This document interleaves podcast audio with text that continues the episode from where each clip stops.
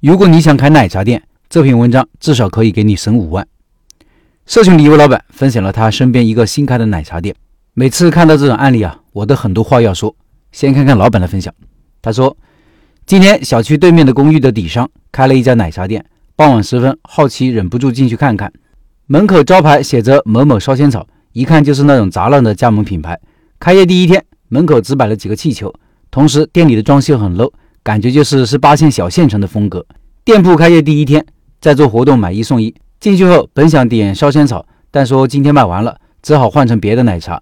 店里老板是一位四十来岁的男子，在忙着收钱和搬东西。做奶茶的是一位中年妇女，目测应该是他老婆。然后还有两个小年轻，两个年轻人整体形象很一般，其中一个还染满了黄头发，看得出来几个人对于业务还很生疏，也挺不专业。其实，在前些日子店铺还在装修的时候。我就已经对这个店铺感到好奇，主要的疑惑有两点：第一，时间的选择，虽然是在广州，但当前天气也已经转凉，后面半年以上时间都是奶茶行业的淡季，当前的时机并不好，为什么要选在这个时间点开店呢？第二，位置的选择，整个公寓社区约五六栋楼，楼下是商业体，本意是打造商业街，但由于近年来公寓销售难，楼盘卖了几年没卖完，去年开始陆续交楼，由于大楼都是毛坯交房。且购房者多为投资心态，目前的入住率非常的低，百分之五都不到。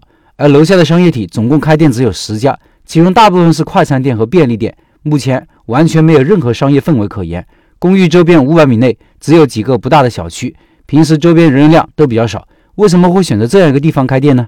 奶茶做好之后试了一下，发现味道非常的一般，使用的原材料也不好，之前就怀疑是否为新手开店，从今天观察到的情况，基本可以确定了。在老板干活的间隙，还与其聊了几句，事实与猜测的一致。整体情况是，老板是新手，以前是打工人，从未有过开店经验。这个店是加盟，装修费用还有加盟费等等，总共花了二十多万。该店铺每个月租金八千块钱。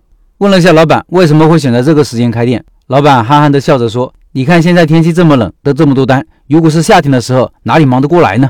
看他兴奋又憧憬的样子，突然有点难过。他不知道店铺开业前几天，很多人是因为尝鲜并且有活动才来购买的。而以店铺奶茶产品的水准，估计不少人喝过一两次就不会再来了，包括我在内。按照那个租金水平，预计这个店撑不过半年，快的话可能三个月。加盟公司唯利是图，为了赚钱给人家选择这种位置，真的是混蛋到家了。开店是个专业性非常强的事情，很多人却想得很简单，做着老板的美梦，到头来只是把辛苦钱给了各种骗子加盟商。这年头存点钱真心不容易，又有各种骗子都盯着自己的口袋。建议大家在没有做好准备之前，不要随便下场，免得到头来人财两空。以上是老板的分享，下面说说我的感受。我的店虽然是甜品店，但也有茶饮，所以也有茶饮的全套设备。那次我和媳妇盘点了一下，奶茶的全套设备弄下来一万五就可以全部搞定，包括各种小工具，质量中上等。昨天我在抖音直播间里还讨论到这个问题。有位茶饮店的老板说：“其实一万一就可以全部搞定，而一般的奶茶加盟品牌要求采购的首批设备费用少则四五万，多则七八万，还有首批物料费。我们一般也是几千块钱、万把块钱就搞定。加盟公司首批物料费也基本都是四五万往上走。这个几万几万的钱呀，其实就是可以省下来的。但能够省下来的前提是要求你自己懂产品、懂技术。你懂了，用什么设备、用什么原材料，那是太太简单的事情。”文中的案例，这种地段的奶茶店，如果自己开，其实有了十五万就足矣。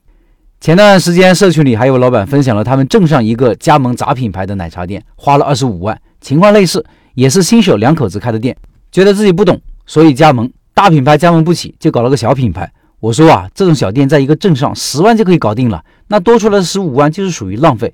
可以这么说，如果你自己学习技术，自己做产品，相比加盟一个品牌，至少可以节省五万块钱以上。这里就先不说加盟公司给你胡乱选址的问题，干涉你日常运营的问题等等。前几天我还在社群里看到一个人发出一个加盟广告，问大家能不能加盟，他很感兴趣。我看了一下广告，上面写着总部提供保姆式服务，从开店选址到员工管理，到宣传推广，到日常运营等等，总部给予全程的支持和服务。哎，看完之后只能一声叹息，怎么这也有人信呢？发出来算是一次一次的给大家提个醒吧。